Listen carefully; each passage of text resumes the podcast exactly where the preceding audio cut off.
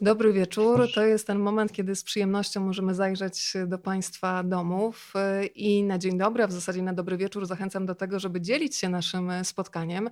Pod tymi okienkami, w których nas widać, jest taki przycisk udostępnij. Wystarczy go nacisnąć i tym samym dzisiejsze spotkanie pojawi się również na Państwa osi czasu.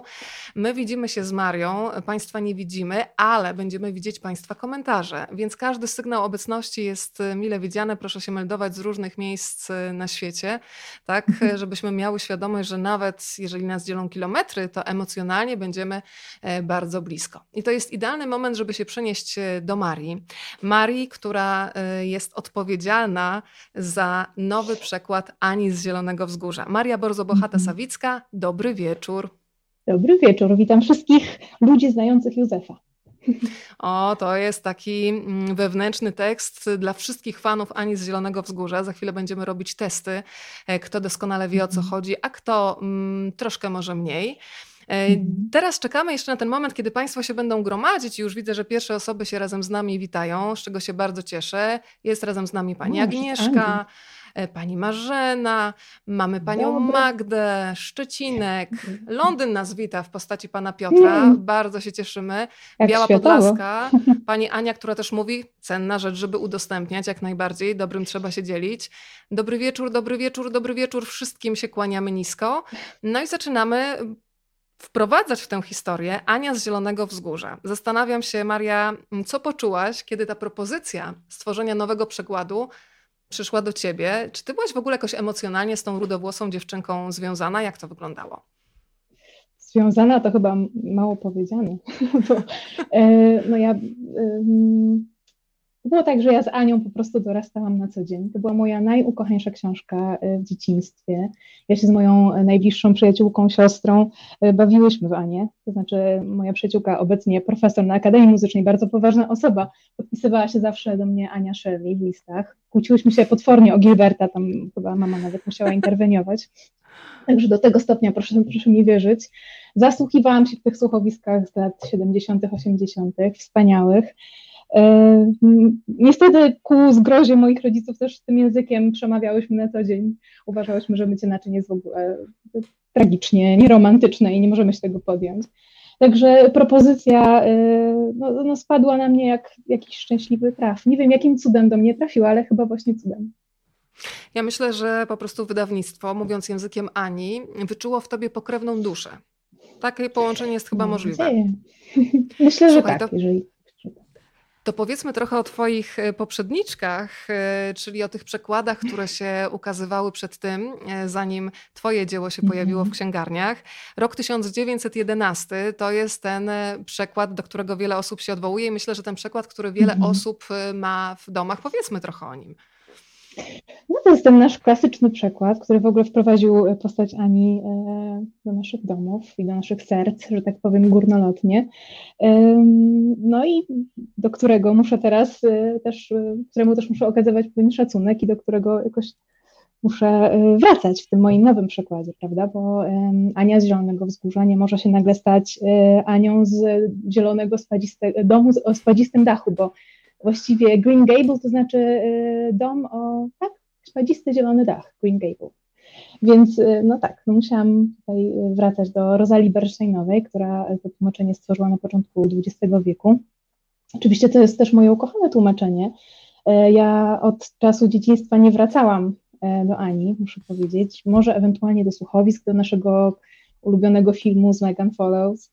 Ale nie wiem, chyba miałam kilkanaście lat, kiedy ostatni raz czytałam książki. Więc i też tuż przed tłumaczeniem starałam się do nich nie zaglądać, bo nie chciałam, żeby mi coś zostało w uchu, nie chciałam się sugerować. I tak naprawdę tłumacząc Anię, też ją odkrywam trochę na nowo. Ten wcześniejszy przykład, ten przykład Rosalii Bernsteinowej, on jest mocno archaiczny. Tam jest bardzo dużo udomowień, wprowadza na przykład dworki, takie bardzo polskie dworki, wszystkie postaci mają polskie imiona, prawda? Więc tutaj musiałam troszeczkę z nią polemizować. To w takim razie, skoro wspomniałaś o tym filmie Ania z Zielonego Wzgórza, przypomnę, że on się pojawił w kinach w roku 1985, to ja się złapałam na tym podczas lektury, że chyba nawet bardziej niż książkę miałam w głowie takie stopklatki z filmu, szczególnie tę scenę, kiedy Ania sobie pofarbowała włosy na zielono. To od razu jakoś tak do mnie wróciło, ale ty mi, Maria, uzmysłowiłaś i to mi jakoś umknęło albo nie zapisało się tak mocno w pamięci, że było też słuchowisko w Polskim Radiu i ty podobno byłaś nim zafascynowana. Miałam te kasety, po prostu na okrągło puszczałam.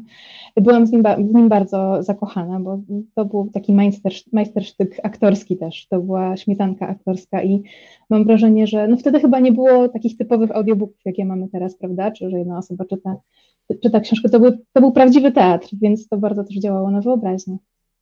Pani Zofia Rysiówna, która udzielała głosu Maryli książkowej, Monika Bezak jako Ania, no i cudowny pan Franciszek Pieczka jako Mateusz. Ja muszę ci się przyznać, że Mateusza jakoś tak bardzo polubiłam, czytając po raz drugi książkę Ania z Zielonego Wzgórza, jako takiego człowieka, który ma takie otwarte serce, który, jak można przeczytać w książce, budzi się ze snu po 60 latach właśnie dzięki tej małej dziewczynce. Co cię najbardziej ujęło już teraz jako dorosłą Marię podczas lektury Ani z Zielonego Wzgórza? Chyba sama Ania, myślę, że sama Ania, bo do tej pory jakoś, może dlatego, że zasugerowałam się tym, co się o Ani mówi, że to jest taka pretensjonalna dziewczynka, która mówi takim górnolotnym językiem, jest strasznie egzaltowana, czyli to jest takie pejoratywne w ogóle określenie. A ja właśnie teraz też jako mama odkryłam w Ani takie po prostu dziecko, które dorastało w brzydocie, które miało tak naprawdę bardzo trudne i smutne dzieciństwo, te pierwsze lata, straciło rodziców i jak może tak łapie się tego piękna, które ją otacza i wyobraża sobie piękno. I to jest takie właśnie dziecko będące w zachwycie nad światem, które nie daje sobie tego zachwytu odebrać. I to jest chyba coś, co odkryłam na nowo. Pięknie powiedziane. Ja też, kiedy śledziłam biografię Lucy Maud Montgomery, no to okazało się, że ona też miała bardzo trudne dzieciństwo, też w bardzo wczesnym wieku straciła mamę, ojciec oddał ją na wychowanie do dziadków, więc też dużo z takiego rodzaju opuszczenia doskonale znała, więc mogła o tych emocjach napisać i przełożyć ją na swoją bohaterkę. To ja sobie zdaję sprawę, że dzisiaj będą z nami fani Ani, którzy doskonale znają i otoczenie, i głównych bohaterów tej opowieści, ale myślę, że u wielu osób ta pamięć może trochę szwankować, więc przypomnijmy kilka słów o tych bohaterach, których spotkamy w książce. Zacznijmy może od pani Małgorzaty Lindy. Ja bardzo lubię takie sformułowanie, że to nie jest pani wszystko wiedząca, tylko pada takie zdanie wszystko widząca. I to chyba bardzo dużo o niej mówi. Mogłabyś rozwinąć opis pani Małgorzaty? Tak, pani Małgorzata, która może zacznę od tego, że w ogóle pani Małgorzata jest przecież w oryginale panią Rachel.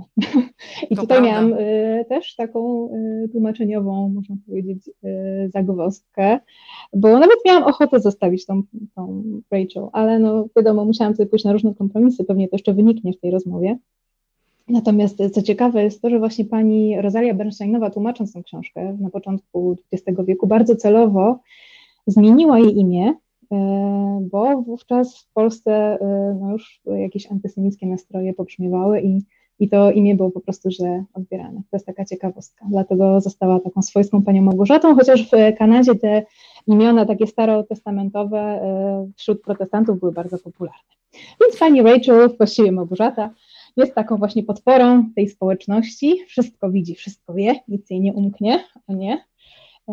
Także ona też trochę tą wsią Avonlea trzęsie, powiedzmy sobie szczerze. Ja bardzo lubię też to zdanie, że w Avonlea mieszkało wiele osób, które były do tego stopnia zaangażowane w sprawy sąsiadów, że zaniedbywały własne obowiązki i to też jest przypadek wspomnianej pani Małgorzaty. No to czas na Mateusza, tak jak wspominałam, bardzo lubię ten opis, człowiek 60-letni, obudzony przez Anię po 60 latach snu. Rozwieńmy jeszcze trochę jego opis. Mateusz to jest chyba taka ukochana postać, bardzo wielu z nas myślę, bo to jest człowiek bardzo, bardzo wrażliwy, do tego stopnia wrażliwy, że boi się świata, boi się ludzi, boi się dzieci, a dzieci boją się jego, tam jest w tej książce taki fragment w pierwszym tomie i Ania jakoś udaje jej się znaleźć ten klucz do jego serca i otworzyć to serce i wlewa niego miłość i on tą miłość przelewa na nią, więc to jest taka przyjaźń na całe życie od pierwszego wejrzenia też Ania o tym mówi. No to pojawi się jeszcze u nas w dalszej części tej opowieści na pewno też ciotka Josephine, którą ja bardzo lubię. Jest trochę ekscentryczna, momentami też egoistyczna, ale jednak ma też swoje dobre strony. Pani Allen też jakoś mocno zapadła mi w pamięć. Ale zacznijmy od tego języka Ani. Górnolotny. W książce pada nawet takie zdanie, że to są cudaczne wywody. To jest określenie Maryli. Ona potrafi powiedzieć, że na przykład cieleśnie ma się dobrze, choć duchowo jest nieco rozbita. Trajkocze jak Katarynka, ale zastanawiam się, jakie to jest wyzwanie dla tłumacza, żeby odbiorca zrozumiał, że ten język jest górnolotny celowo, że to jest cały urok i wdzięk Ani, a żeby nie potraktował tego na poważnie, na przykład jako niezgrabny przekład. Jak znaleźć tą granicę? Bo myślę, że to jest wyzwanie, żeby tę górnolotność uczynić atutem i czymś bardzo charakterystycznym dla Ani. Mhm. No, ułatwia mi to na pewno fakt, że w tej książce po prostu to jest podkreślone, że Ania mówi w taki sposób. A ona sama mówi, takie zdanie wypowiada, które ja bardzo dobrze zapamiętałam i które uwielbiam to zdanie, bo uważam, że jest tak prawdziwe. Ona mówi, oczywiście nie cytuję dokładnie, bo nie mam tego przed oczami, ale że jeżeli ktoś ma wzniosłe myśli, to jak może je wyrażać w inny sposób?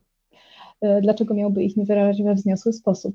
Po prostu, więc jakoś bardzo, bardzo mi to zapadło w serce i zgadzam się z nią. Moja droga, jeszcze muszę ci... Mów, przepraszam, chciałam ci tylko powiedzieć, że jesteśmy też za oceanem u pani Hani między innymi.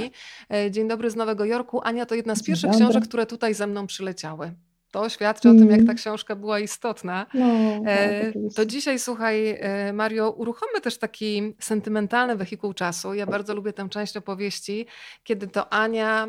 No, poznaje swoją przyjaciółkę pierwszą od serca. Ona w zasadzie już projektuje, że to będzie jej pierwsza przyjaciółka od serca, bo takiej marzy. Jest wątek przysięgi, takiego deklarowania uczuć powsze czasy. Jest takie sformułowanie: dochowam wierności mojej przyjaciółce, dopóki słońce i księżyc istnieć będą. Czy czytając przypominałaś sobie jakieś takie wydarzenia ze swoich czasów, kiedy miałaś 11, 12, 13 lat? Aż trochę wstyd się przyznać, bo ja dokładnie taką samą przysięgę składałam bardzo szacownej obecnie profesor Akademii Muzycznej, bo on mnie nasłucha, więc macham. Tak, i to było tak, że myśmy jeździli w dzieciństwie zawsze do leśniczówek na Warmię i tam właśnie z przyjaciółką. Myśmy się bawiły w tych lasach, właśnie w Królowy Nimf i Driad. Mój tata szedł za nami na tym spacerze, zawsze wywracał oczami, pamiętam. Była tam taka rzeczka, potoczek w sadzie, w którym myśmy też tam się skropiły obficie wodą i złożyłyśmy sobie taką samą obietnicę i rzeczywiście ta przyjaźń trwa po dziś. Więc tak, ja dosłownie bawiłam się w Anię, ja ją odgrywałam, dlatego też wracając do tego poprzedniego pytania, nie było mi w ogóle trudno oddać tego języka, bo... nie mówię w ten sposób dziś, prawda, ale pamiętam, jak bawiłyśmy się w Anię, stworzyłyśmy własny klub powieściowy. Także trup się po prostu tam słał gęsto, wszystkie postaci umierały tragicznie i rzeczywiście bardzo to było podobne do tego, co się dzieje w Ani. Pani Małgosia napisała, że poleca wycieczkę do Kanady śladami Ani, bardzo chętnie. No to jest świetny moment, żeby powiedzieć, że czytając Anię przenosimy się na wyspę Świętego Edwarda. Księcia Edwarda, tak. Bardzo Ci dziękuję. To powiedzmy też trochę o tych nazwach wymyślanych przez Anię, bajecznych, czyli tam się pojawia i Zielone Wzgórze, ale też Aleja Zakochanych, jest Dolina Fiołków, z tego co pamiętam. Jak to wyglądało w tym przekładzie z 1911 roku? Czy ty miałaś jakieś pole wolności, czy musiałaś powtarzać to, co było wcześniej? To znaczy, nie musiałam. Niektóre z tych nazw tak bardzo zapadły w pamięć czytelników i też musimy pamiętać o tym, że to jest lektura szkolna, więc dzieci omawiają jeszcze na języku polskim. Więc te takie główne nazwy zachowałam. I to też z bardzo lekkim sercem, bo uważam, że były bardzo dobrze oddane, bardzo wiernie. Ale to była garść tych nazw. Resztę starałam się już oddać po swojemu i nie zaglądać do tego tekstu Bernsteinowej. Zresztą to była wspaniała przygoda, wymyślanie tych nazw. To jest bardzo miła praca. Powiem Ci, że po latach, kiedy czytałam Anię z Zielonego Wzgórza, to na początku przyznam Ci, że byłam aż trochę zdziwiona, że ta mentalność mieszkańców została oddana w bardzo mocny sposób, bo wszystko, ten początek, kiedy odbywają się rozmowy na temat Ani, to w zasadzie rozmowa o dziecku wygląda trochę tak, jakby była to rozmowa o rzeczy, że ona będzie do kogoś należeć, że powinna być użyteczna. Tam w ogóle na początku nie ma takich kategorii jak miłość, opieka, troskliwość, tylko w ogóle taki pomysł na to, żeby zabrać dziecko z sierocińca po to, żeby pomagało w gospodarstwie, bo przypomnijmy, że Ania tak naprawdę miała być chłopcem, który przyjedzie do Mateusza i do Maryli, żeby im pomóc, a jednocześnie dadzą komuś dom i otworzą też to serce. No, czy to też dla Ciebie było zaskakujące? Bo ja na początku tak patrzyłam, tam jest nawet taki dialog, że to takie miłe, interesujące stworzenie, chyba takie zdanie pada z ust Mateusza, natomiast Maryla mówi, że Ty lepiej się zastanów, czy to stworzenie będzie użyteczne. No tak, to oni biorą dziecko z sierocińca właśnie z takim założeniem, że to jest pomoc dla nich, nie myślą tak naprawdę o dobru tego dziecka. I w ogóle zaskoczyło mnie w tłumaczeniu, zaskoczył mnie taki fragment, kiedy wydaje mi się, że Maryla, albo tak, w rozmowie z panią Małgorzatą mówi, że nie wyobraża sobie żadnego londyńskiego ulicznika. Wydaje mi się, że w tym przekładzie Bernsteinowej to troszeczkę mogło nie wybrzmieć. Wydaje mi się, że ja w ogóle tego nie pamiętam. Albo jako dorosły człowiek dopiero takie rzeczy się zauważa. Czyli było bardzo dużo osieroconych dzieci z Anglii, które przyjeżdżały właśnie, czy które przysyłano do Kanady, do sierocińców, żeby potem zatrudniać ich jako parobków czy gosposie w gospodarstwach. No i zresztą w XIX wieku, jak wszyscy wiemy, los dziecka nie był taki cukierkowy, jak można by sobie było wyobrażać. To była ciężka praca bardzo często, to był rygor.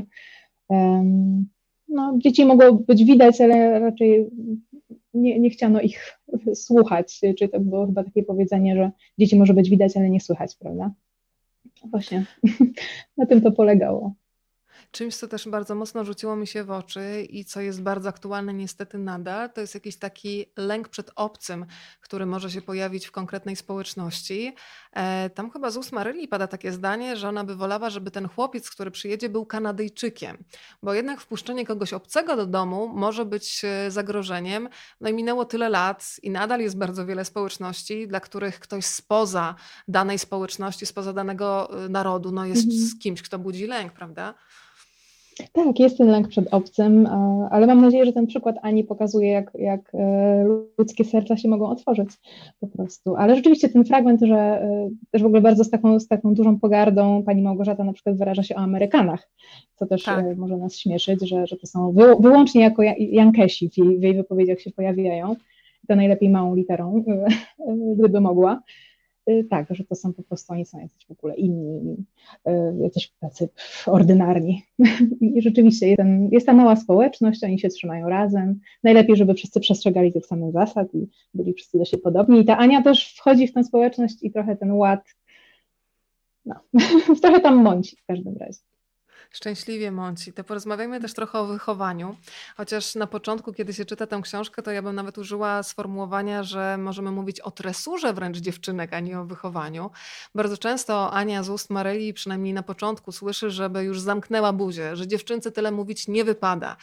Szczęśliwie zaczynamy, chociaż to też jest smutne, że dopiero teraz, ale zaczynamy żyć w takich czasach, gdzie głos zarówno dziewczynek, jak i kobiet jest coraz mocniej słyszalny i wyrazisty, chociaż nadal w wielu jeszcze miejscach jesteśmy wciskane w jakieś bardzo sztywne ramy. Porozmawiajmy trochę o tym, co dziecko słyszy. Tam jest na przykład takie zdanie, że masz szkaradny charakter.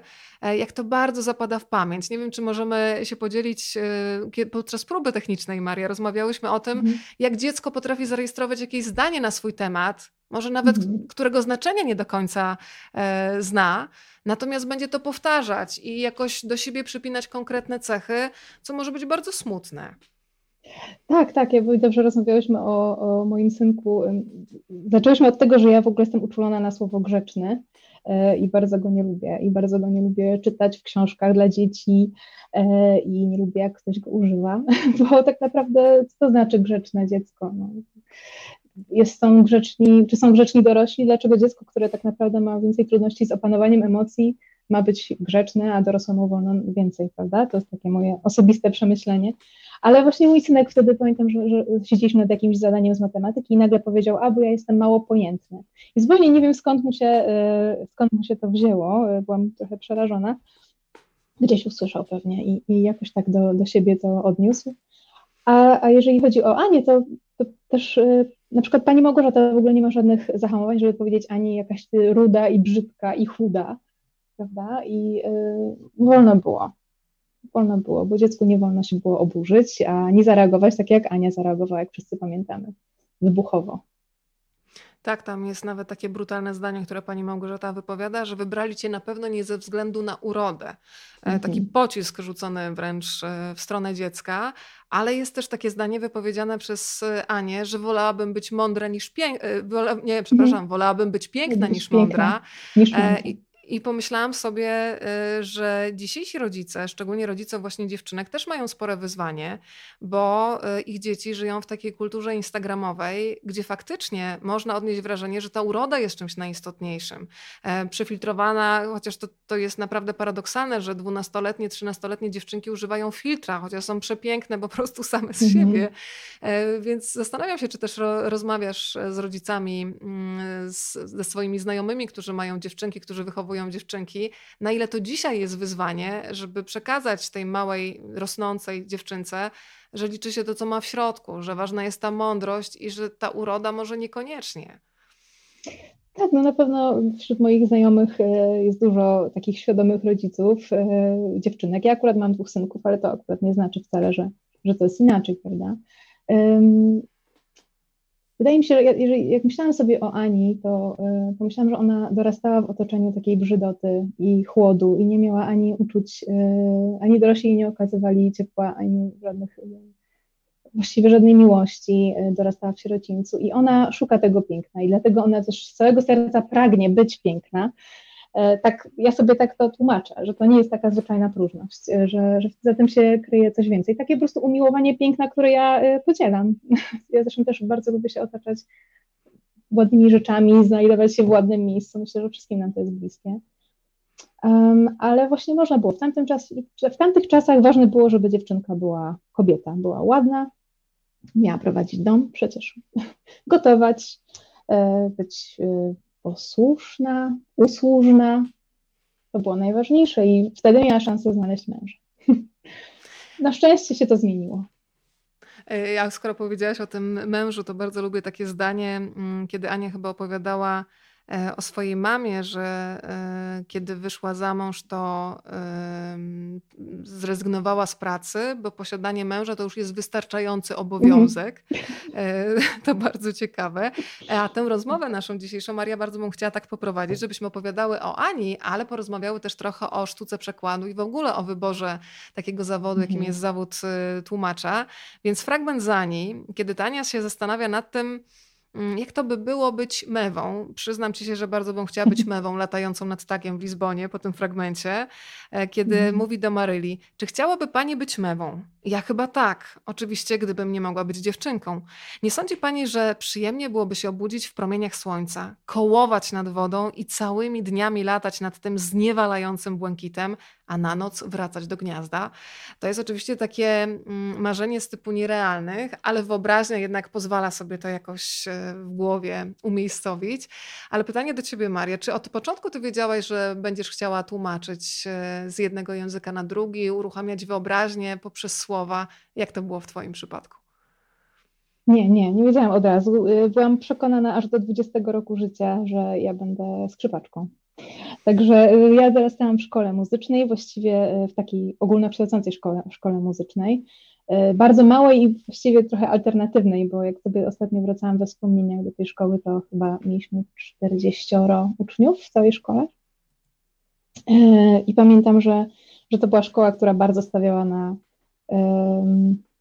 rozwój wyobraźni. Na przykład mieliśmy takie zupełnie nietypowe, na przykład 3 tygodnie, kiedy wszyscy uczniowie brali udział w przedstawieniu szkolnym. Pamiętam, że z moją przyjaciółką same to przedstawienie reżyserowałyśmy, pisałyśmy muzykę. To było takie kreatywne ujście, więc ja myślałam, że będę skrzypaczką i nagle mi się zmieniło nagle i dopiero wtedy poszłam w tą moją drugą pasję, czyli czyli w język. No to się muszę teraz dopytać o to, czy to wykształcenie muzyczne ci pomaga, bo Ania na przykład była bardzo wrażliwa na melodię niektórych słów, że potrafił ją cieszyć nawet dźwięk danego słowa, że on przyjemnie brzmi dla ucha. Jak to pomaga tobie, czyli to wykształcenie, to nazwijmy to przeszłość muzyczna, chociaż ja bym jej nie zamykała, bo ona jeszcze może, wiesz, nagle się pojawić i będziesz równolegle rozwijać dwa wątki, ale na ile to wykształcenie muzyczne ci pomaga? Bardzo mi pomaga. Przede wszystkim dlatego, że wykształcenie muzyczne i wszystkich słuchających nas rodziców bardzo serdecznie zachęcam do tego, żeby dzieci pchnęli w tę szkołę, w tę stronę. To nie musi być zaraz szkoła muzyczna, ale w ogóle takie umuzykalnienie, uwrażliwienie na muzykę. Bo to właśnie jest szkoła wrażliwości, takiej wrażliwości właśnie na dźwięki, na niuanse, która też jest właśnie, ta wrażliwość jest w tłumaczeniu bardzo potrzebna. Na melodię zdań. A szkoła muzyczna w ogóle nauczyła mnie, może od tego zacznę, nauczyła mnie dyscypliny, organizacji pracy. Nie mówię tego w takim negatywnym sensie, właśnie ta taka systematyczność. To wszystko mi się bardzo przydało w pracy tłumacza, która jest wolnym zawodem i różnie to może wyglądać. Po prostu wiem, że dziennie na przykład muszę zrobić tyle i tyle, jeżeli tego nie zrobię, to następnego dnia będę miała za dużo, wszystko mi się nazbiera. A takie bardziej miękkie rzeczy to rzeczywiście, to jest taka intuicja jakaś, taki słuch muzyczny, który pomaga mi te zdania układać w taki sposób, żeby to brzmiało po prostu. Po prostu zawsze czuję, kiedy ktoś gdzieś coś zgrzyta w zdaniu. To jest faktycznie taka intuicja, kiedy coś można usłyszeć. Ja się bardzo cieszę z tego, że Państwo nas uważnie słuchają i pojawiają się już pierwsze pytania. Zachęcam tych jeszcze niezdecydowanych. Ciekawość proszę przekładać na klawiaturę i do nas tutaj pisać, a ja z przyjemnością będę te pytania Marii przekazywać. Pytanie od Pani Małgosi. Ciekawa jestem, czy przy lekturze anglojęzycznej wersji Ani, czy też w innych językach towarzyszyła Pani również inna skala odczuć. Czy to, że lekturą dzieciństwa była Ania w polskiej wersji, spowodowało, że ten pierwotny odbiór nacechowany jest największą skalą uczuciowości? Takie są przynajmniej odczucia osobiste Pani Małgosi. Jak było u Ciebie? To właśnie czytałam troszeczkę, bo ja pamiętam rzeczywiście tą Anię z przeszłości, tą Anię w przekładzie Bernsteinowej. Ona była taka bardzo właśnie romantyczna, górnolotna i podchodząc do tłumaczenia, zaczynając to tłumaczenie, zastanawiałam się właśnie, czy to też tak będzie, bo nie czytałam tej książki po raz drugi w tłumaczeniu, żeby się nie sugerować, jak już mówiłam. I rzeczywiście, może rzeczywiście tak jest, że Bernsteinowa ją troszeczkę zinfantylizowała, ale ta Ania jest romantyczna. Wydawało mi się, że może ona jest w tym przykładzie Bernsteinowej za bardzo romantyczna, ale ona musi mieć ten romantyzm w sobie, ona musi mieć tą górnolotność, bo inaczej po prostu nie wyróżniałaby się tak na tle tej społeczności z Avon Lee, nie byłaby takim dziwolągiem, którego wszyscy patrzą trochę krzywo z początku. To jest bardzo romantyczna dziewczynka, taka dzika dziewczynka, która się zachwyca tym światem w taki właśnie sposób. Chcesz powiedzieć, Maria, że taka dzika dziewczynka, którą można spotkać na przykład w książce Natalii de Barbaro, którą warto obudzić w sobie? Tak, właśnie. Ostatnio rozmawiałyśmy o tym, że słuchałam Czułej Przewodniczki, audiobooka, i był tam taki fragment o tym, żeby nie tłamsić tej dzikiej dziewczynki w sobie. Jak de Barbaro pisze o tym dzikim dziecku, to zaraz mi się skojarzyło to z Anią z Zielonego Wzgórza i dosłownie w tym samym momencie to zdanie padło, że to jest taka Ania z Zielonego Wzgórza, która zachwyca się lasem, zachwyca się morzem, zachwyca się paprocią, nadaje imię kwiatom i dlaczego jej tego zabronić właściwie? To akurat mam za nią wspólne, bo miałam kiedyś taką palmę Wojciecha. No niestety Wojciech nie przetrwał, ale cały czas jest żywy w pamięci. Była też paprotka Krycia, więc to akurat doskonale rozumiem. Słuchaj, pojawiły się pozdrowienia nawet z Jakarty od pana Sławomira. Jak to cudownie być tam wirtualnie, bo wirtualnie, ale jednak tak. Dziękujemy, pozdrawiamy również. To powspominajmy sobie, i to jest prośba do wszystkich, którzy dzisiaj razem z nami są, Teraz poproszę, żeby Państwo przywołali w pamięci takie wydarzenia, jak na przykład to, że Ania zaprosiła koleżankę, swoją przyjaciółkę. W swoim mniemaniu poiła ją sokiem z malin bodajże, natomiast okazało się, że ta przyjaciółka wróciła do domu, upojona winem pożyczkowym przygotowanym przez Smarylę, doszła do pewnej pomyłki. Czy Państwo mają jakieś takie przygody ze swojego dzieciństwa, które mogły się skończyć różnie? Ja znam na przykład człowieka, który był bardzo bliski tego, żeby wyskoczyć z parasolką, bo czytał Mary Poppins i był przekonany, że przecież jak otworzy parasol, to z pierwszego piętra poleci. Na szczęście ktoś z dorosłych to zauważył i go zatrzymał. Więc poproszę o Państwa opowieści i przede wszystkim o opowieść Marii, która jest naszym dzisiejszym gościem. Jak było z Twoją fantazją? Czy to, co czytałaś w książkach, próbowałaś potem testować w życiu? Nie pamiętam. Oprócz tej Ani, którą rzeczywiście wcielałam w życie i to dosyć dosłownie, to chyba nie pamiętam, żebym się bawiła na przykład Mary Poppins. Wydaje mi się, że to już była maksymalna skala moich możliwości, czyli po prostu chrzest przyjaźni w potoku na Warmii. Ale nikomu nie zaszkodziłyśmy tym. A bawiłaś się tak jak Ania ze swoją przyjaciółką w takie dorosłe panie, które przychodzą, organizują sobie przyjęcia i wymieniają się jakimiś bardzo poważnymi wypowiedziami. Ja sobie uświadomiłam na przykład, że jako mała dziewczynka bawiłam się w pośpiech, co sobie uświadomiłam dopiero po latach, czyli brałam dziennik lekcyjny, bo moja mama była nauczycielką, więc takie stare dzienniki mi przynosiła, różne inne rzeczy, takie teczki. I mimo, że sama jeszcze nie jeździłam komunikacją miejską, to bawiłam się, że podbiegam do autobusu, bo to zajęcie, ten pośpiech wydawało mi się czymś fantastycznym. Dzisiaj się łapię za głowę, jak można się bawić w pośpiech, z przyjemnością bym zwolniła. Więc pamiętasz jeszcze jakieś takie zabawy, które były odwzorowaniem faktycznie 1 do 1 tego, co się działo u Ani? Ja w ogóle teraz, tak mi się, przepraszam, wrócę do tego, co ty teraz mówiłaś, że skojarzył mi się taki wspaniały wiersz Danuty Wawiłow. Nie wiem, czy Państwo znają Szybko, szybko. Jak rodzic mówi do dziecka, szybko, szybko, tramwaj czeka, szybko, szybko, czas ucieka. To jest właśnie mniej więcej tego typu zabawa.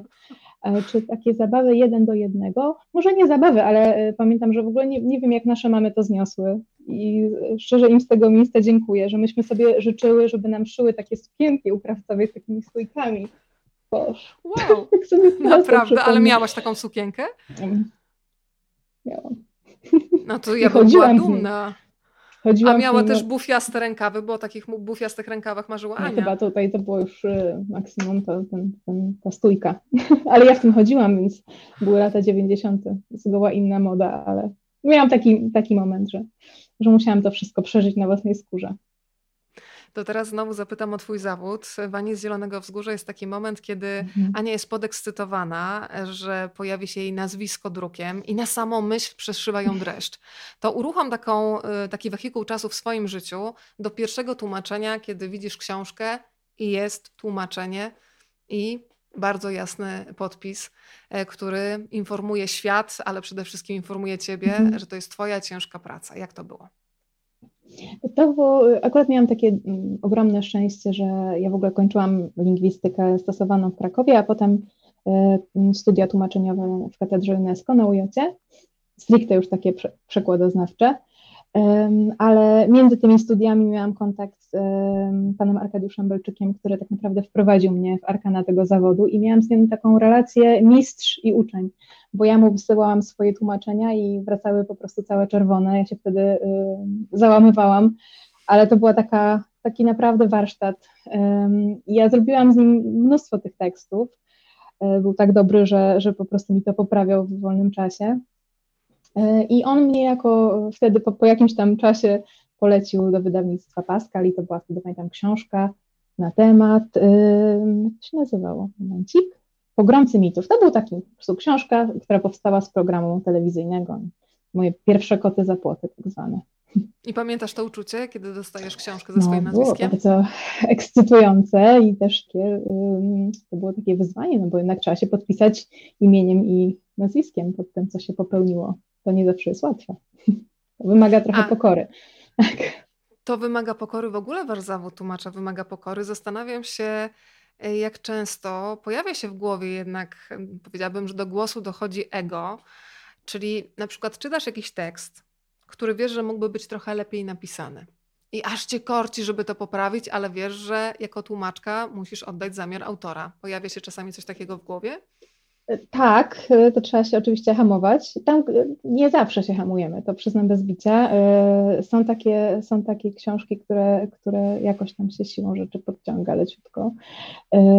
Ale są też takie miejsca, na przykład są, powiedzmy, to są powieści na przykład obyczajowe, które też lubię tłumaczyć, ja się wcale od tego nie odżegnuję. Ale to są często powieści, które są napisane na przykład szybko. I to widać w oryginale, że nie wiem, że bohater przed chwilą był przy drzwiach, a teraz już siedzi na kanapie i jest już takie anegdotyczne, że schował do kieszeni rewolwer, a wyjął pistolet.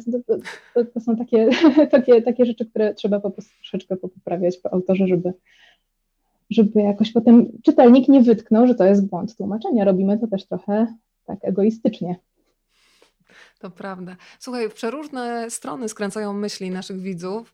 A propos parasolki, będąc niespełna 7-latką, zastanawiałam się, czy parasolka odleci podczas dużej wichury. Odleciała. Pamiętam to do dziś, bo była taka śliczna, ale jeszcze gdzieś mi tutaj mignęła, to był piękny komentarz od pani Justyny. Obudziły panie wspomnienia, moje co prawda nie literackie, a filmowe. Śniło mi się, że połknęłam pierścień Arabeli. Miałam podobny, a sen był bardzo sugestywny. Arabelę, drodzy państwo, też uwielbiałam i to był jeden z takich talizmanów. Miałam taką swoją wersję pierścienia Arabeli, który przekręcałam. To teraz bym trochę chciała porozmawiać o ćwiczeniach z wyobraźni, które są chyba codziennymi ćwiczeniami tłumacza. Jest takie zdanie Wani z Zielonego Wzgórza, kiedy jej przyjaciółka mówi, że wiesz co, trochę ci zazdroszczę tej wyobraźni. Ania mówi do niej wprost, po prostu tu musisz poćwiczyć. Więc jak wyglądają takie ćwiczenia z wyobraźni i jak często zdarza ci się, Mario, taki moment, że masz takie wrażenie, że utknęłaś i co wtedy robisz, żeby ruszyć? Zostawiasz to, wysiadujesz dalej ten tekst? Jakie masz sposoby na taki zastój chwilowy, który chyba każdemu się może zdarzyć? Jeżeli chodzi o ćwiczenia z wyobraźni, to ja myślę, że właśnie to się zaczęło już w szkole muzycznej. W ogóle może zacznijmy od tego, że ja wierzę w to, że po prostu czytanie książek tą wyobraźnię rozwija. Czegokolwiek, po prostu czytanie książek, słuchanie audiobooków, słuchanie słuchowisk, czegoś, co po prostu musimy sobie wyobrazić. To jest świat, który sami musimy sobie stworzyć, nikt nam tego przed oczami nie stawia, prawda? Tak jak w telewizji czy na komputerze. Ale w szkole muzycznej pamiętam, że miałam nauczyciela pochodzącego z Kijowa, Sergiusza Wieliczko. Pamiętam, że prowadził przedmiot, który się nazywał literatura muzyczna. Mieliśmy to już od najwcześniejszych klas i puszczał nam muzykę, można powiedzieć, programową, czyli taką, która jest na zadany temat. Kompozytor pisze sobie na zadany temat utwór, na przykład Niedźwiedź, albo na przykład obrazki z wystawy, to jest taka Modesta Musorgskiego, albo Karnawał zwierząt Saint-Saënsa. Ja w ogóle bardzo polecam rodzicom, którzy nas słuchają, żeby zrobili taki eksperyment, żeby posadzili po prostu swoje dzieci przed kartką papieru z kredkami, tak jak robi nasz nauczyciel, i po prostu kazał nam rysować to, co słyszymy. I to było jedno z takich pierwszych, myślę, ćwiczeń z wyobraźni, które bardzo dobrze zapamiętałam. A tak to rzeczywiście tłumaczenie jest bezustannym ćwiczeniem wyobraźni, bo musimy opisywać mnóstwo miejsc, w których nigdy nie byliśmy, których nigdy nie widzieliśmy. Czasem pomaga Google, a czasem te miejsca już nie istnieją albo w ogóle nigdy nie istnieją tylko w wyobraźni autora, więc my musimy to opisać. Najpierw zobaczyć we własnej wyobraźni, a potem opisać, napisać nawet. Bo autor jako współautor musi tą książkę napisać na nowo. Mario, ty też w książce napisałaś bardzo ważną rzecz, że dla ciebie Ania z Zielonego Wzgórza to może niekoniecznie jest książka, której byś powiedziała w taki jednoznaczny sposób, że to jest książka dla dzieci. Powiedzmy dlaczego. Ja przyznaję, że byłam zdziwiona, ale też zachwycona tym, jak w piękny sposób w Ani z Zielonego Wzgórza został potraktowany temat żałoby, gdzie Ania tak naprawdę dostaje czas i przestrzeń od swojej przyjaciółki na przeżycia związane ze śmiercią Mateusza. Ta przyjaciółka zdaje sobie sprawę, że każdy żałobę przeżywa na swój własny sposób. I jest też taki moment, kiedy Ania daje sobie prawo do łez. I jest takie piękne rozróżnienie, ja zaraz znajdę ten fragment, czym jest ból, czym są łzy, ale chciałabym, żebyś rozwinęła ten wątek, że to niekoniecznie jest książka tylko dla dzieci, tym bardziej, że ty już masz za sobą tłumaczenia kolejnych części Ani. Ja już zapomniałam, co się działo w życiu Ani, a uświadomiłaś mi, ile ważnych i bliskich współczesnym kobietom tematów można znaleźć w kolejnych częściach Ani z Zielonego Wzgórza. Tak, tak. To w ogóle jest tak, że Lucy Maud Montgomery nie pisała tej książki wyłącznie z myślą o dziewczynkach czy o nastolatkach. To była książka, która pierwotnie trafiała w ogóle do odbiorcy dorosłego. I dopiero chyba w drugiej połowie XX wieku została jakoś przemianowana na literaturę dziecięcą. Ale ja też się zdziwiłam, czytając tę książkę po latach, że tam jest tyle bardzo poważnych, wcale nie takich infantylnych wątków, które każdy z nas w życiu przeżywa, między innymi właśnie śmierć. Tutaj u Ani zaczyna się bardzo szybko od śmierci rodziców.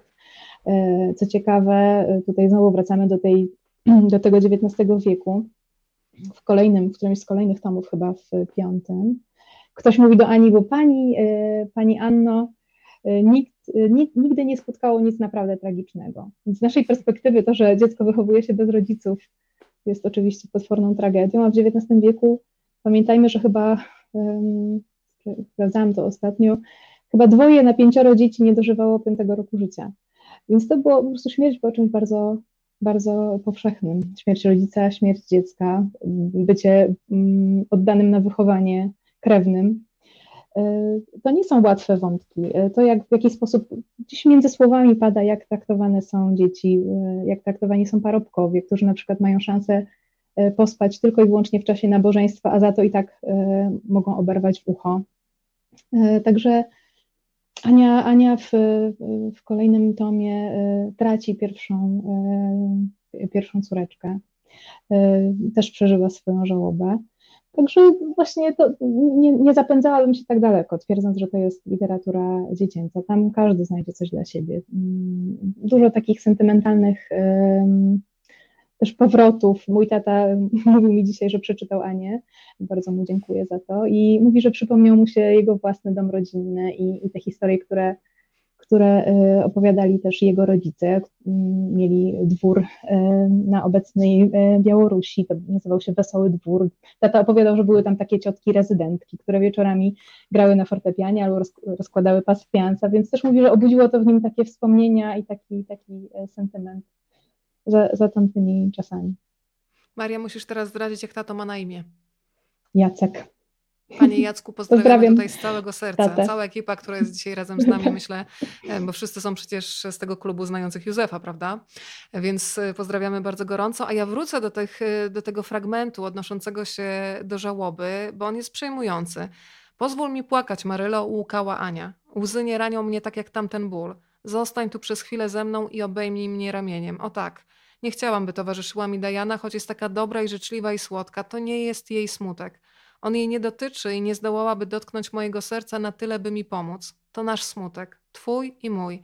Och, Marylo, co my poczniemy bez Mateusza? Ale jest też taki fragment, który myślę, że będzie bardzo bliski wszystkim osobom, które straciły kogoś bliskiego i rejestrują w sobie poczucie winy w momencie, kiedy zdarza im się jakiś czas po śmierci tej bliskiej osoby zarejestrować zachwyt nad światem, bo rejestrują w sobie takie poczucie winy, że jak mogą się czymś cieszyć, skoro ten ktoś bardzo im bliski nie może już tego zobaczyć.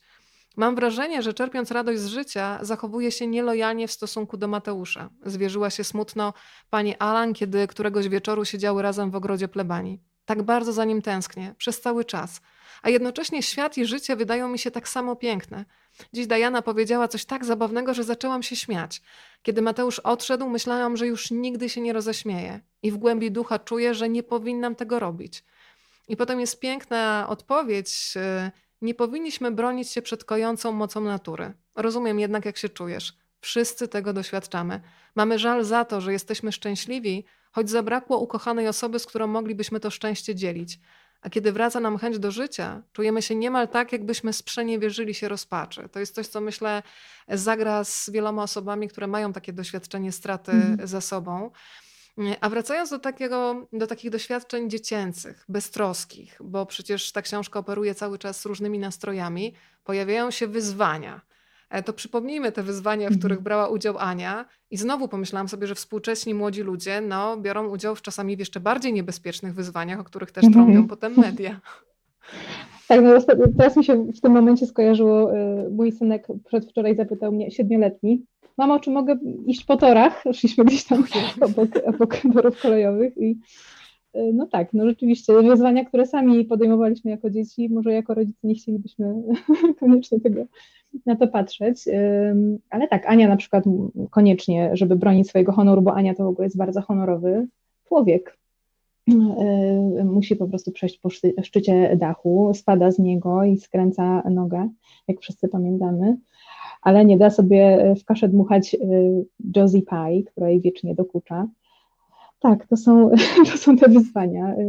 Przypominam sobie, jak jakiś czas temu jeszcze rozmawiałam, że siedziałam w domu ze znajomymi, nasze dzieci były na podwórku i rozmawialiśmy o tym, jakie to cudowne jest mieć takie dzikie dzieci, które sobie tam biegają, właściwie nie musimy cały czas ich pilnować. I w tym momencie wpadł mój synek, drzwi się otworzyły na oścież i powiedział: możemy prosić o zapałki? Takim właśnie tonem. Więc tak, dobrze jest o tych wyzwaniach poczytać, a niekoniecznie chce się je potem oglądać w wykonaniu własnych pociech. Mario, czy te zapałki zostały dostarczone, czy nie? Może pod kuratelą, może nie pamiętam, o co w nim chodziło, ale chyba jakieś ognisko było w planach. Bardzo dziękuję, że Państwo cały czas komentują. Pani Ania napisała, że w jesiennym Gulliverze ukaże się jej artykuł na temat motywu śmierci w Anii z Zielonego Wzgórza. Wbrew pozorom jest tam wiele o śmierci. Bardzo dziękuję i z przyjemnością w takim razie czekam na jesień. Skoro temat jesieni został wywołany, to ja muszę zapytać o październik. Tam jest takie cudowne zdanie, kiedy Ania jest zachwycona tym, że żyje w świecie, na którym istnieje październik i że to by było jednak straszne, gdyby od razu wrzesień przechodził w listopad. No to muszę Cię zapytać, czy jest jakiś ulubiony miesiąc w życiu tłumaczy? Bo ja tak sobie kombinowałam, że na przykład sierpień czy lipiec, kiedy jest piękne słońce, wszyscy się opalają i musisz siedzieć przy komputerze, jest chyba większym wyzwaniem niż ten właśnie nieszczęsny listopad czy grudzień. Jak to jest? Jak to jest? Ja w ogóle ten zawód bardzo cenię za elastyczność, bo powiedzmy, że ja mam taką dyscyplinę pracy, że bardzo pilnuję tego, żeby tłumaczyć codziennie, chyba że mam naprawdę bardzo zły dzień, to wtedy odpuszczam, ewentualnie jak dziecko zostaje chore ze szkoły albo z przedszkola. I planuję sobie pracę w taki sposób, żeby te wakacje mieć wolniejsze, jeżeli nie wolne, nie zawsze się to udaje, ale wolniejsze na pewno, bo oprócz tego, że tłumaczenie jest sztuką i wspaniałym, ja to tak traktuję, artystycznym zajęciem, to jest też po prostu pracą i trzeba z niego wyżyć, więc to tłumaczenie trzeba wykonać na czas, ale można to sobie ułożyć odpowiednio. Więc jaki jest mój ulubiony miesiąc na tłumaczenie? Zdecydowanie jesień i zima, kiedy jest ciemno na zewnątrz i nie czuję, że tracę pogodę i kontakt z naturą. Tylko siedzę tu i klepię. Czyli za ten październik też jednak jesteś wdzięczna, tak jak Ania. Październik już też się zaczyna taka pora, kiedy się lepiej siedzi w domu niż na zewnątrz. Mam wrażenie, że cały czas trwa jakaś jedna pora roku, jeden miesiąc. A widzę tutaj pytanie od pani Anny. Tak. Które mogłabym odpowiedzieć, myślę. Czy przetłumaczy Pani wszystkie 6 tomów Ani? Ja już znam odpowiedź, ale teraz proszę ją upublicznić. Tak, przetłumaczę nawet wszystkie 8, Pani Anno. Właśnie jestem na 6 tomie. I to jest dla mnie ogromna radość, że powierzono mi takie zadanie, że mogę przetłumaczyć wszystkie tomy, bo będę pierwszą tłumaczką w Polsce, która przetłumaczy wszystkie książki. Zawsze, bo to było tak, że Rosalia Bernsteinowa przetłumaczyła 2 pierwsze tomy, a potem każdy kolejny tłumaczyła już inna osoba, z zachowaniem oczywiście jakiegoś rodzaju spójności, nazewnictwa i tak dalej, ale bardzo mnie to cieszy, że ja mogę spróbować swoich sił w całej serii. Kolejne pytanie od pani Iwony.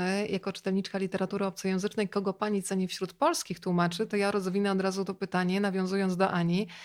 Ania bardzo szukała takich bliskich dusz i zastanawiam się, czy w świecie tłumaczy też macie takie ciepłe relacje, że kiedy nagle się zatrzymasz, potchniesz o jakieś słowo, podnosisz telefon i dzwonisz właśnie do jakiejś zaprzyjaźnionej tłumaczki i mówisz po prostu: pomóż, jak mam ruszyć? Oczywiście to jest na porządku dziennym, bo po prostu czasem człowiek utyka, a jako czytelniczka literatury obcojęzycznej nie wiem, ile mamy czasu, bo po prostu... Mamy dużo. Jest naprawdę całe mrowie. Pamiętam, że z dzieciństwa pamiętam taką książkę, która o dziwo właśnie zapadła mi w pamięć z powodu tytułu, z powodu tych takich wyborów tłumaczeniowych. To był Wielkomilód. Nie wiem, czy Państwo znają tę książkę Roalda Dahla. Ona właściwie w oryginale, jej tytuł brzmi BFG, Big Friendly Giant, czyli w dosłownym tłumaczeniu przyjazny olbrzym, prawda? A Michał Kłobukowski zrobił z niego wielkomiluda. Coś po prostu cudownego. Tak, to są wspaniali tłumacze, tak jak pan Świerkowski, Kłobukowski. Właśnie kupiłam ostatnio serię przewspaniałą, którą mogę państwu z czystym sercem polecić, bo wciągnęłam się, nie mogłam skończyć, o domu przy Alei Rothschildów. I uważam, że to też jest tłumaczenie z języka akurat niemieckiego. Każdy tom tłumaczyła inna tłumaczka, pani Eliza Borg, pani Anna Kierzejewska, pani Katarzyna Sosnowska i zrobiły fantastyczną pracę, od tego się po prostu nie można oderwać. Także no to właśnie jest ta miara dobrego tłumaczenia, że się czyta i nie chce się przestać czytać. A powiedz jeszcze, Maria, jak wyglądało tłumaczenie przy okazji takich nazw przedmiotów, których prawie już się nie używa. Tam jest na przykład gasidło. Ja się przyznaję, że podczas próby technicznej zapytałam cię, o co chodzi z tą chorobą na krób, czym był krób w ogóle, więc powiedz, jak sobie radziłaś z takimi słowami, które w ogóle gdzieś zniknęły z języka polskiego prawie. To jest to, co mnie bardzo fascynuje w tym zawodzie, czyli po prostu bezustanne uczenie się czegoś nowego. W pracy tłumaczenia jest tak, że po prostu wszystko jest ważne, że my jesteśmy takimi tropicielami i zapamiętywaczami, że tak użyję neologizmu. Wszystko musimy podsłuchiwać, wszystko musimy zapamiętywać i wszystko musimy chłonąć. A na szczęście Google bardzo nam ułatwia sprawę. Możemy poszukać mnóstwo różnych słów, mnóstwo różnych przedmiotów. Na przykład teraz mam, jeżeli państwo mogą mi coś podpowiedzieć, to bardzo chętnie skorzystam. Borykam się teraz z takim problemem, co takiego wkładały sobie we włosy, tak przyciskały, kto z tej strony, kobiety, żeby te włosy były pokarbowane i nie były to papiloty. To były takie metalowe płytki pofałdowane i one sobie wszczepiały we włosy na noc. Szukam tego.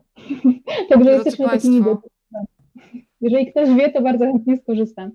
A jeżeli, wracając jeszcze do twojego pytania a propos takich pokrewnych dusz tłumaczeniowych, to owszem, mam na szczęście grono bliskich mi osób i przyjaciółek, do których zawsze mogę się zwrócić i powiedzieć, że nie mogę nic wymyślić, czy jakaś gra słowna, czy po prostu rozszyfrowujemy znaczenie danego zdania, bo nie zawsze jest oczywiste. Na przykład ostatnio chyba przez 15 minut zastanawiałam się w innej książce, co to może być, P-tips, z czego bohaterka zrobiła sałatkę. Po 15 minutach okazało się, że to jest P-tops, bo po prostu była literówka w książce. No ale to są właśnie takie kwadrans spędzony na po prostu przeszukiwaniu internetu, encyklopedii i słowników. Pani Bogumiła napisała, dziękuję za przywołanie cytatu o październiku. Przywołuję go, gdy zbliżają się moje październikowe urodziny. Jesienne dziewczyny pokochały październik. To my już tak w kwietniu, Pani Bogumiło, październikowo składamy życzenia. Mamy pewność, że będziemy pierwsze z życzeniami urodzinowymi. Ania, myślę, że nie miałaby nic przeciwko, żeby już w kwietniu świętować październik, bo ona wychodziła z założenia, że już samo czekanie na coś przyjemnego to jest coś, na co warto czekać i nikt nam tego czekania nie odbierze. To ja jeszcze zacytuję kolejny fragment i zaraz odniosę go do życia Marii. Jest taki moment, kiedy Ania decyduje się, żeby zostać jednak w rodzinnej miejscowości, nie wyjeżdżać na studia i mówi coś takiego. Będę tu żyła pełnią życia i wierzę, że los odwdzięczy mi się z nawiązką. Kiedy opuściłam akademię, przyszłość zdawała się rozciągać jak prosta droga. Wydawało mi się, że widzę, jak roztacza się przede mną całymi milami. Teraz pojawił się na niej zakręt. Nie wiem, co się za nim kryje, ale chcę wierzyć, że same dobre rzeczy. Ten zakręt stał się dla mnie przedmiotem fascynacji, Marylo. Obiecałam sobie, że tak będę podchodzić do wszelakich zakrętów życiowych w życiu. Jak jest z twoim podejściem do tych życiowych zakrętów? Masz w sobie obawy, czy jednak więcej ciekawości, co jest za zakrętem? No, mogę tutaj bardzo wprost powiedzieć, że dla mnie wystąpienie w tej rozmowie to jest właśnie taki zakręt na drodze, bo powiedzmy sobie szczerze, że tłumacz literatury się chowa i ja się zazwyczaj chowam za ekranem. Dla mnie to jest duże wyzwanie, że ja tu przed państwem teraz występuję i dziękuję za zaproszenie. Ale właśnie tak sobie pomyślałam, że to jest takie moje wyzwanie i zobaczymy, jak będzie. Najwyżej coś chlapnę, trudno, po drugiej stronie prawdopodobnie siedzą życzliwe osoby, które znają Józefa, jak już powiedziałam na początku. Wszyscy jesteśmy tylko ludźmi i dlatego na przykład traktuję to jako taki bardzo przyjemny zakręcik na mojej zazwyczaj prostej drodze, kiedy to siadam rano klepię sobie w klawiaturę, potem wyłączam i tak codziennie. To może się wydawać nudne, ale pamiętajmy, że codziennie tłumaczę coś innego. Natomiast życiowo ja jestem raczej zamartwiaczem i staram się z tym walczyć, więc traktuję Anię jako inspirację. Mam nadzieję, że mi się uda pokonać moje instynkty naturalne.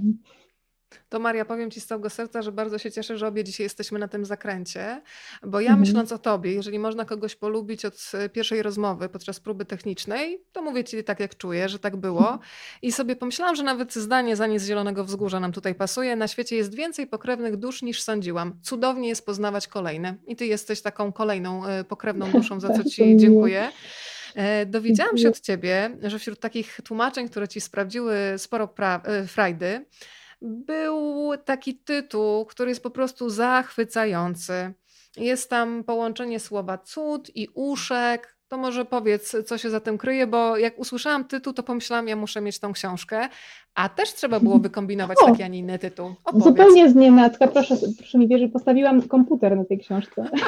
To do zrządzenia. Nie ma przypadków. To jest właśnie ta książka dla dzieci. Ja w ogóle przepadam za tłumaczeniami dla dzieci. Uwielbiam tłumaczyć dla dzieci.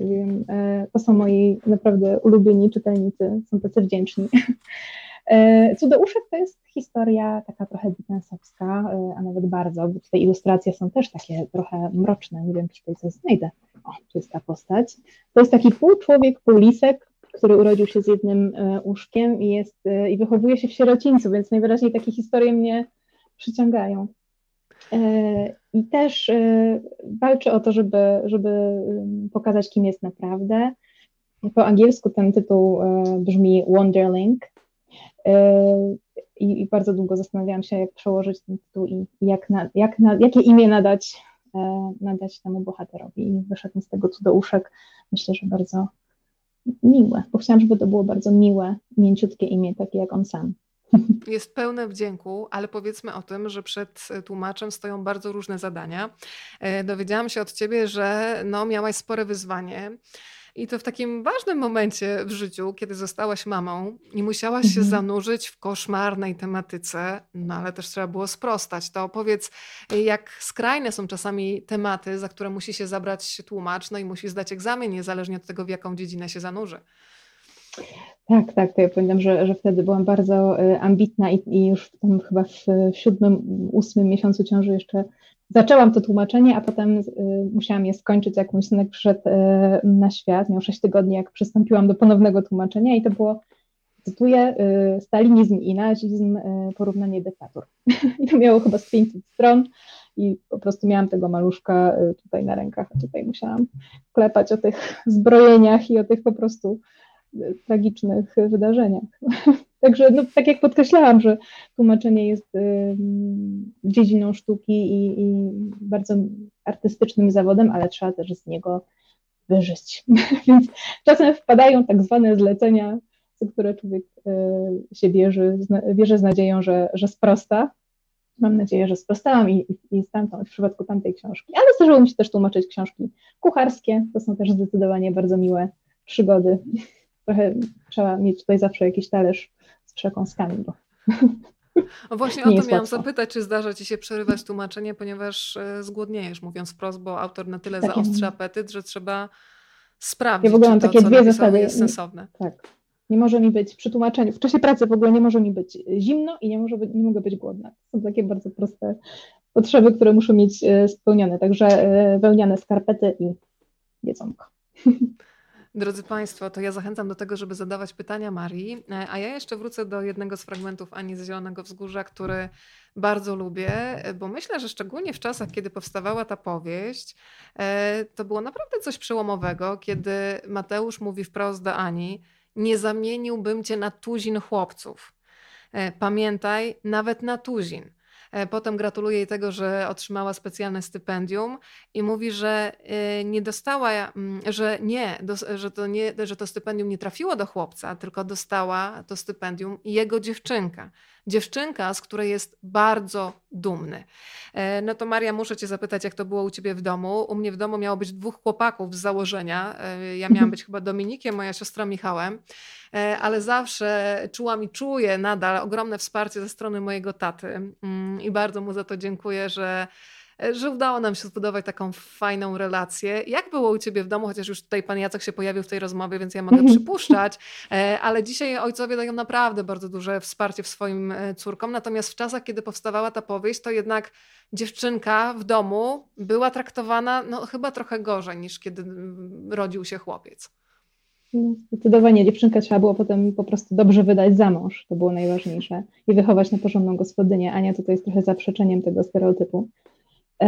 Tak, u mnie, mój tata też był jedynym mężczyzną w domu, bo mam też siostrę, więc było bardzo kobiece towarzystwo, łącznie z psami, które też zawsze były płci żeńskiej.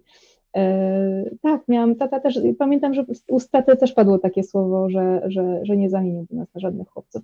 Odpłaciłam mu się 2 wnukami, także teraz może, myślę, ze spokojem bawić się klockami, autkami i kopać z nimi piłkę. A powiedz, teraz to jestem w mniejszości.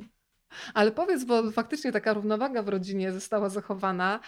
Czy zdarzają ci się takie momenty? Ja ostatnio miałam taką chwilę, miałam wrażenie, jakby jakiś wehikuł czasu zadziałał, kiedy weszłam do pokoju u siebie w domu rodzinnym w Rzeszowie i u mojego taty byli moi siostrzeńcy, którym czytał bajkę, którą ja doskonale pamiętałam ze swojego dzieciństwa, kiedy tato nam nagrywał na takim, ja nawet pamiętam magnetofon z pomarańczowym przyciskiem, gdzie nam nagrywał te bajki.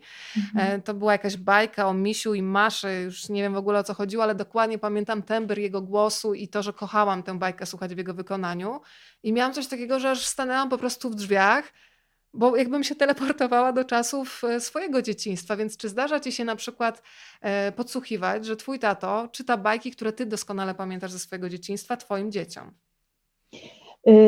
Kupiłam nawet książkę, którą uwielbiałam w dzieciństwie. W ogóle też bardzo, bardzo Państwu polecam. Jest bardzo stary tom, ale na szczęście wznowiony. Nazywa się Bajarka opowiada. Nie wiem, czy ktoś z Państwa słyszał i zna, bo to są baśni z całego świata zgromadzone w jednym tomie. Oznaczone też w ogóle poziomami trudności, czy są krótsze, dłuższe. A mój tata, pamiętam, że mnie opowiadał i mojej siostrze opowiadał na dobranoc bajkę o, teraz tato popraw mnie w komentarzu, jeżeli źle mówię, o wyrwidębie, Waligórze i trzecia postać. Ja tej bajki nie znam, więc panie Jacku, niech pan... Ja myślę, że tato ją wymyślił. A teraz opowiada moim synkom bajkę o Duszku Wiatruszku, którą też wymyślił. I oni ją po prostu uwielbiają i zachęcam go nawet dzisiaj przez telefon, żeby zaczął to spisywać, bo oni tak to uwielbiają i proszą nas, żebyśmy też opowiadali, a my nie wiemy co. Panie Jacku, ja się tutaj wzruszam, jak słyszałam, że Duszek Wiatruszek, to ja już od razu chcę tę bajkę poznać. Niewykluczone, drodzy Państwo, że Pan Jacek będzie kolejnym gościem Rozmawiam, bo lubię, bo tak to czasami tutaj u nas jest, że od jednej opowieści, od jednego gościa przenosimy się do drugiego. To jeszcze jeden fragment z Ani, który uwielbiam. Zaczynamy nowy tydzień i tak jak mówiłam w zapowiedzi, wielu z nas ma taką obawę, że nowe wyzwanie albo czy popełnimy jakiś błąd. Ania mówiła coś takiego. Musi istnieć granica błędów, jakie może popełnić jeden człowiek, a kiedy popełni już wszystkie, będzie po kłopocie. Ta myśl bardzo podnosi mnie na duchu. Jak jest swoim podejściem, Maria, do błędów? Czy masz w sobie taką perfekcjonistkę, która powoduje, że zanim wyślesz ostatecznie ten tekst do redakcji, to będziesz go poprawiać, nie będziesz spać? Ile taki tekst leżakuje? Czyli na przykład kończysz tłumaczenie, nie wiem, odstawiasz go na miesiąc, 2 tygodnie i do niego wracasz. Jak wygląda taka praca? To by było w idealnym świecie. Niestety prawa rynku nie pozwalają mi na taki luksus.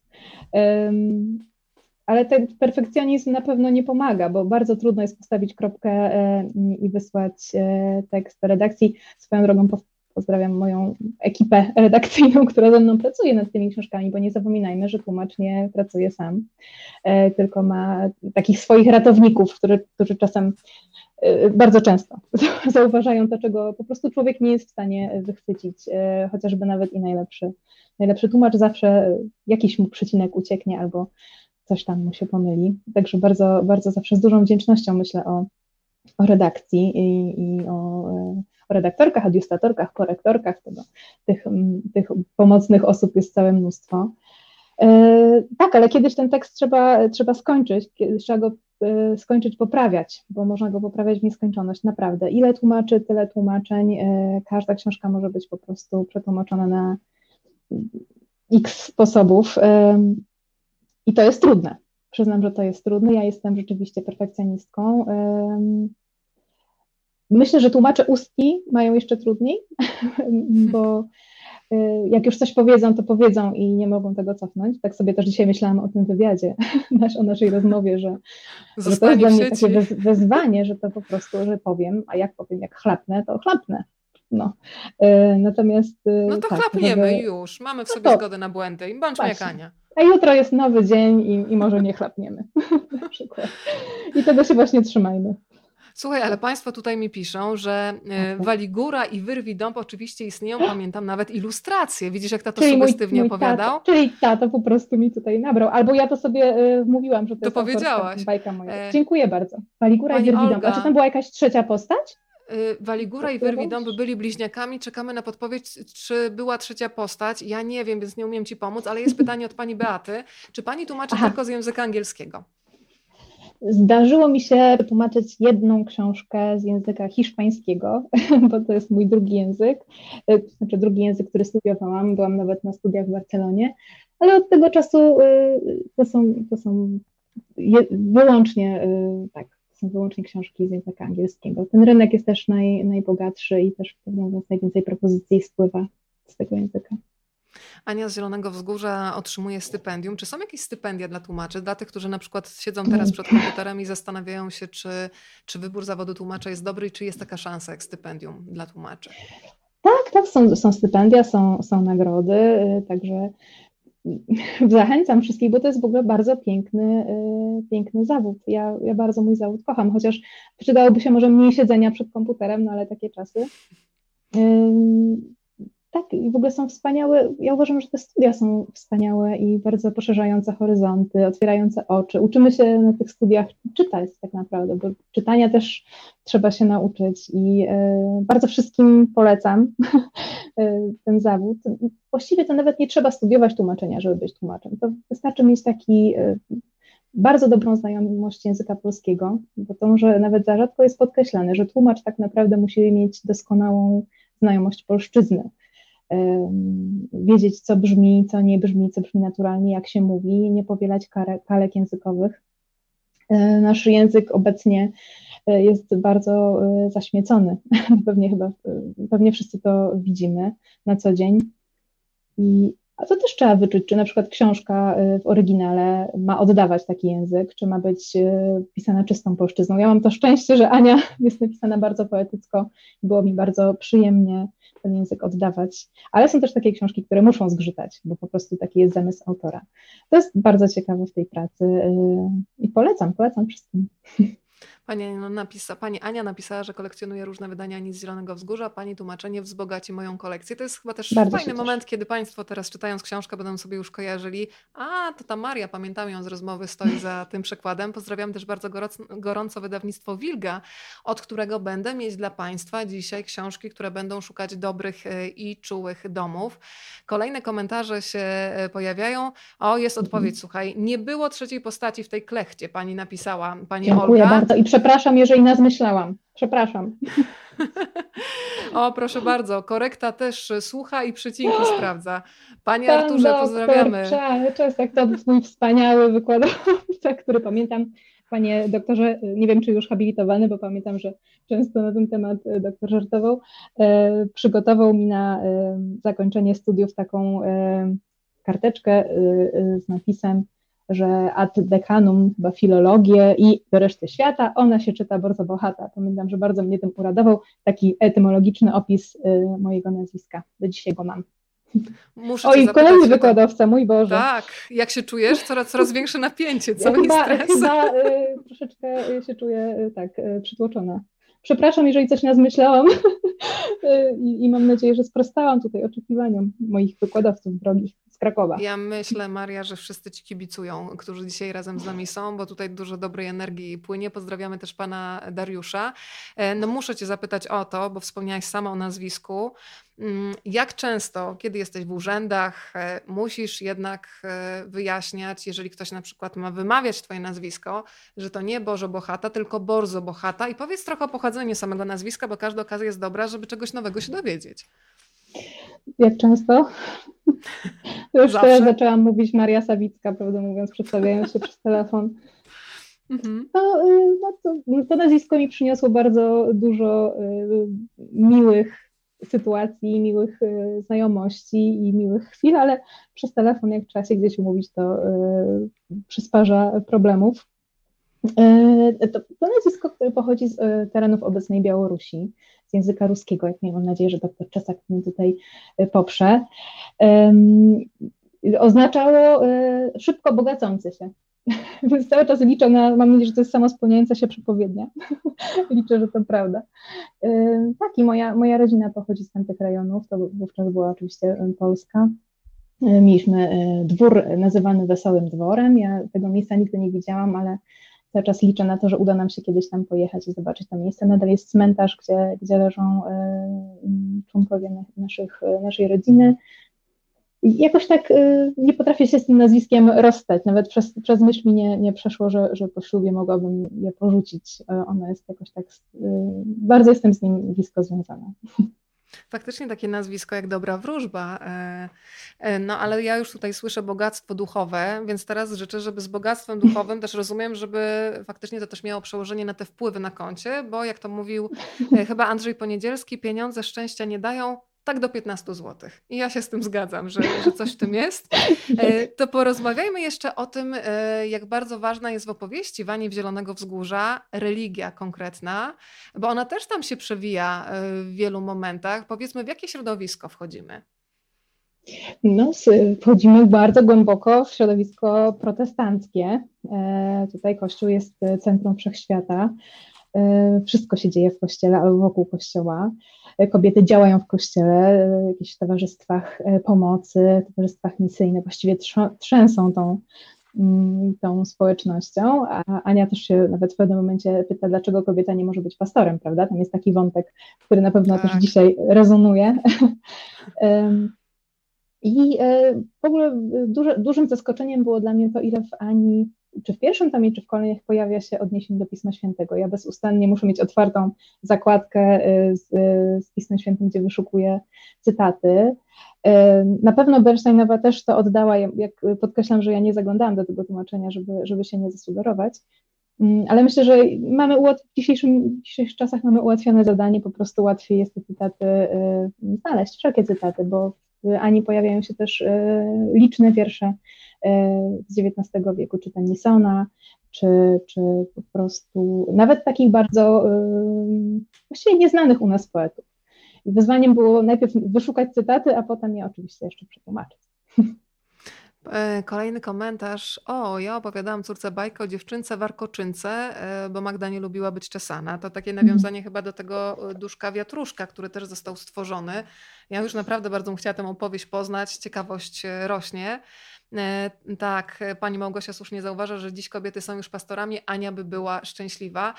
Słuchajcie, swoją drogą ja sobie dzisiaj pomyślałam, że literatura unieważnia takie niszczące działanie czasu, bo chciałam podczas wielu zdań, które miały wypaść z moich ust, powiedzieć, że Ania była. A przecież Ania jest, bo ona cały czas w nas żyje i będzie żyć w kolejnych pokoleniach. To jeszcze zatrzymajmy się na chwilę przy wątku szkolnym. Ja przyznaję, że taki fragment, który dotyczy pana Philipsa, też mnie zatrzymał na dłużej. Nauczyciela, który z dziwnych względów cały czas uczy w szkole, mimo że te jego metody wychowawcze są delikatnie mówiąc wątpliwe.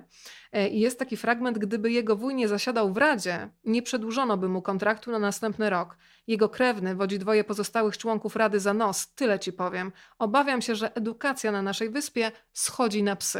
Ale też jest taki wątek, kiedy jeden z rodziców przychodzi i protestuje głośno i wyraźnie przeciwko używaniu rózgi brzozowej, podnoszeniu ręki na dzieci, więc też pokazuje, że te metody były przez wielu ludzi jednak akceptowane i tylko jednostki decydowały się na to, żeby zaprotestować. Tak, chociaż nie byłabym taka optymistyczna co do tego ojca, który przyszedł na skargę. Wydaje mi się, że ojciec mógł bardziej uważać, że tylko on ma prawo bić swoje dziecko. Przepraszam, że jestem tutaj taką sceptyczką, ale tak, obawiam się, że XIX wiek raczej w tę stronę to szło. Tak, no ale jakieś to aktualne, prawda? Że ktoś kogoś tutaj zna, poleci. Tak to działa.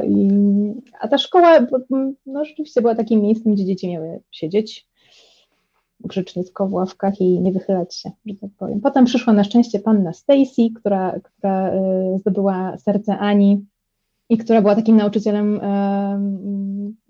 jednym z tych nauczycieli, których sobie życzymy i dla siebie pewnie w dzieciństwie i dla naszych dzieci obecnie. Ja też miałam taką nauczycielkę języka polskiego, panią Sabinę Rodę, rodowitą gdańszczankę z wolnego miasta Gdańska jeszcze, która, pamiętam, przyjaźniła się z Gałczyńskimi. Także miałam naprawdę wyjątkowe szczęście, że ktoś taki zasiadał pod tą tablicą i wtłukł mi do głowy zasady gramatyki na przykład. Pamiętam, że wtłukł dosłownie prawie. Ja bardzo lubię ten moment w opowieści, kiedy Ania na początku, kiedy spotyka się z pierwszą nauczycielką w szkole, to jest oburzona wprost, że ona miała bardzo wiele pytań, a tylko pani pytała i że to jest niesprawiedliwość i pokazuje, jak faktycznie powinien ten model nauczania funkcjonować, że dziecko powinno mieć prawo do zadawania pytań, bo tylko zadawanie pytań przynosi konkretną wiedzę.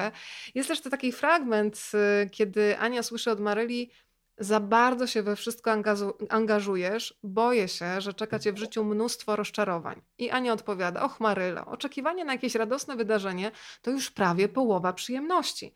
I nawet gdyby ta rzecz miała się nie wydarzyć, nic nie może ci odebrać radości oczekiwania na nią. I ostatnie zdanie, które uwielbiam, gorzej, momencik, pani Linda mówi: błogosławieni, którzy na nic nie czekają, albowiem nigdy nie doznają zawodu. Ale moim zdaniem gorzej jest na nic nie czekać, niż się rozczarować. Ja tutaj się za nią zgadzam. Jakie jest twoje zdanie, Maria?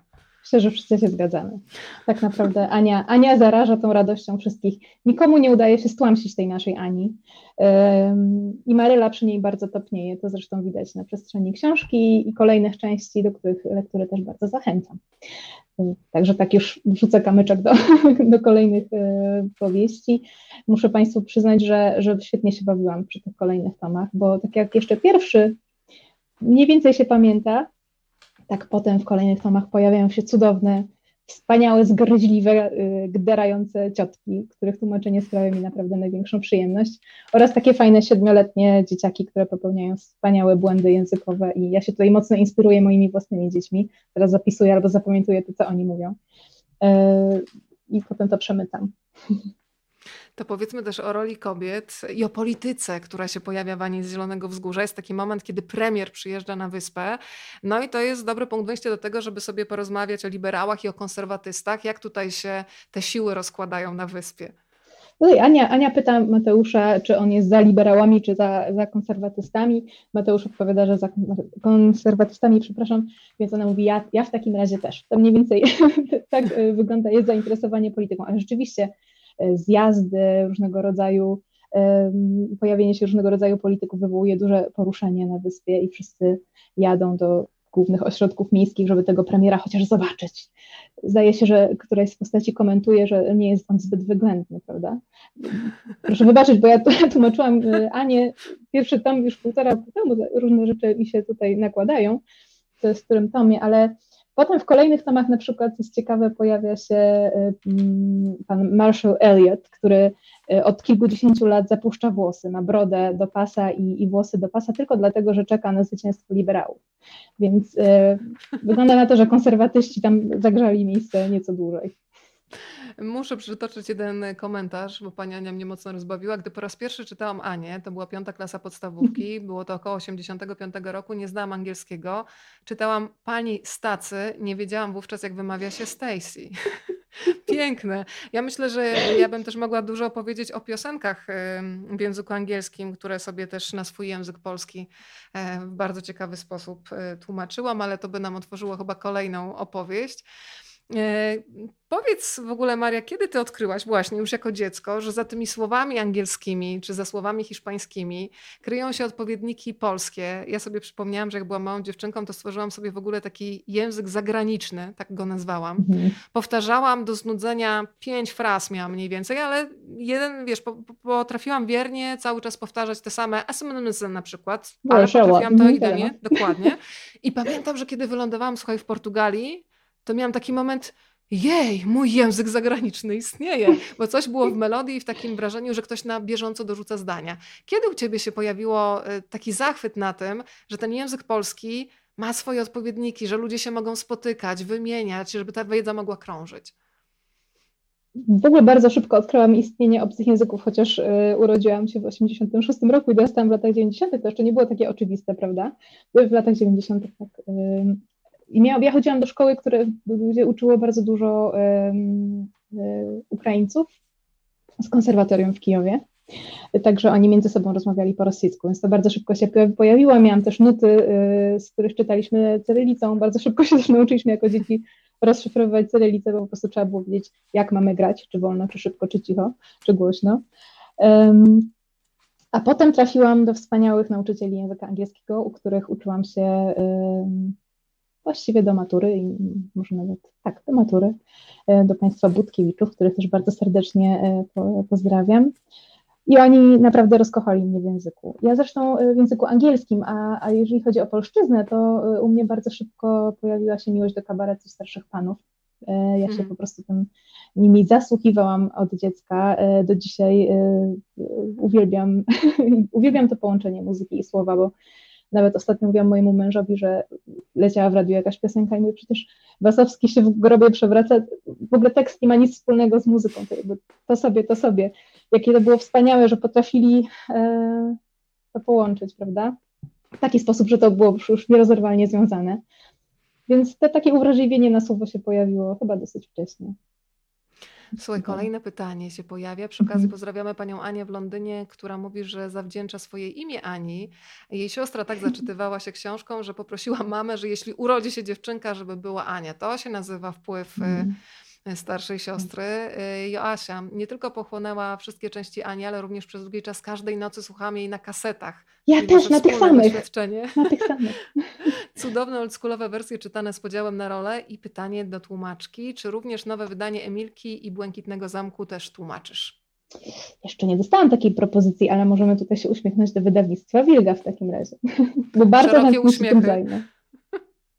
To jest konkretna propozycja. Mam nadzieję, że Maria z wydawnictwa Wilga odebrała ten uśmiech i konkretną sugestię i za uśmiechem przyjdą za chwilę konkrety. To ja mam ostatnie pytanie od siebie. Jeżeli Państwo mają swoje, to zapraszam cały czas z całego serca. Ania zanotowała w pewnym momencie: mieszkają we mnie różne Anie. Czasem myślę, że to dlatego jestem taka nieznośna. Gdyby istniała tylko jedna, byłoby o wiele wygodniej, choć pewnie znacznie mniej ciekawie. Ile Marii jest w środku i gdyby nie tłumaczenie, to co? Oprócz tych skrzypiec, które już tutaj padły. Ile Marii, o rany. Cała plejada. Niestety, ale pewnie nie. Myślę, że tak jak w każdym z nas, w zależności od nastroju, pory roku i towarzystwa, każdy się troszeczkę dopasowuje, zmienia. Różne rzeczy wychodzą na pierwszy plan, różne potrzeby. Często o tym rozmawiamy z dziećmi, że człowiek nie musi być jakiś, prawda? To jest takie, nie wiem, to jest jakaś taka plaga, że dzieci mają być grzeczne, posłuszne, spokojne i miłe, prawda? Kiedy my tacy nie jesteśmy, jesteśmy bardzo, bardzo różni w zależności od tego, co nas spotyka. A co? Czym bym się zajęła, gdyby nie tłumaczeniem? Ja myślę, że bardzo bym chciała posiadać jakiś talent manualny. Chciałabym na przykład robić ceramikę, albo malować, rzeźbić, albo robić stoły.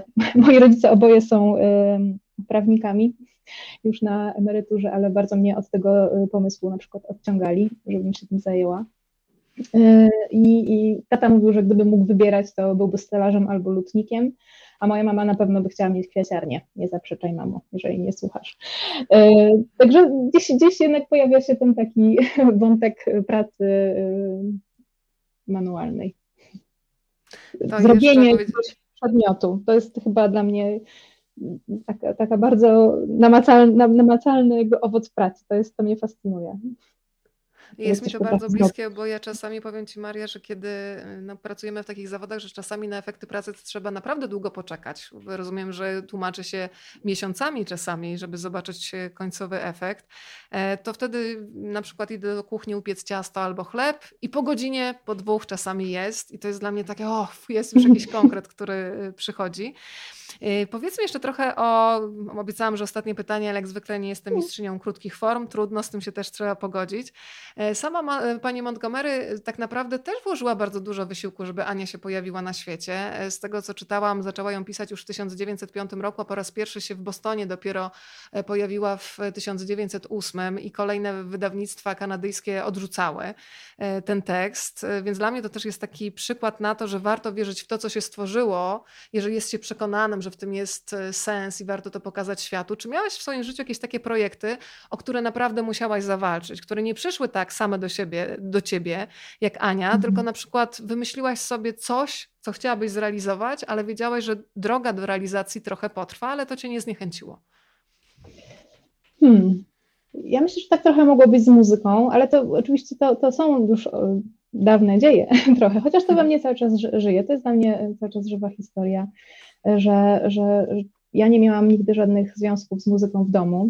Moi rodzice, jak już powiedziałam, byli prawnikami, a ja tak strasznie zapragnęłam grać na tych skrzypcach w wieku 6 lat, że po prostu się uparłam. Do pierwszej klasy jeszcze chodziłam do szkoły podstawowej, zwyczajnej, podstawówki, ale już do drugiej nie.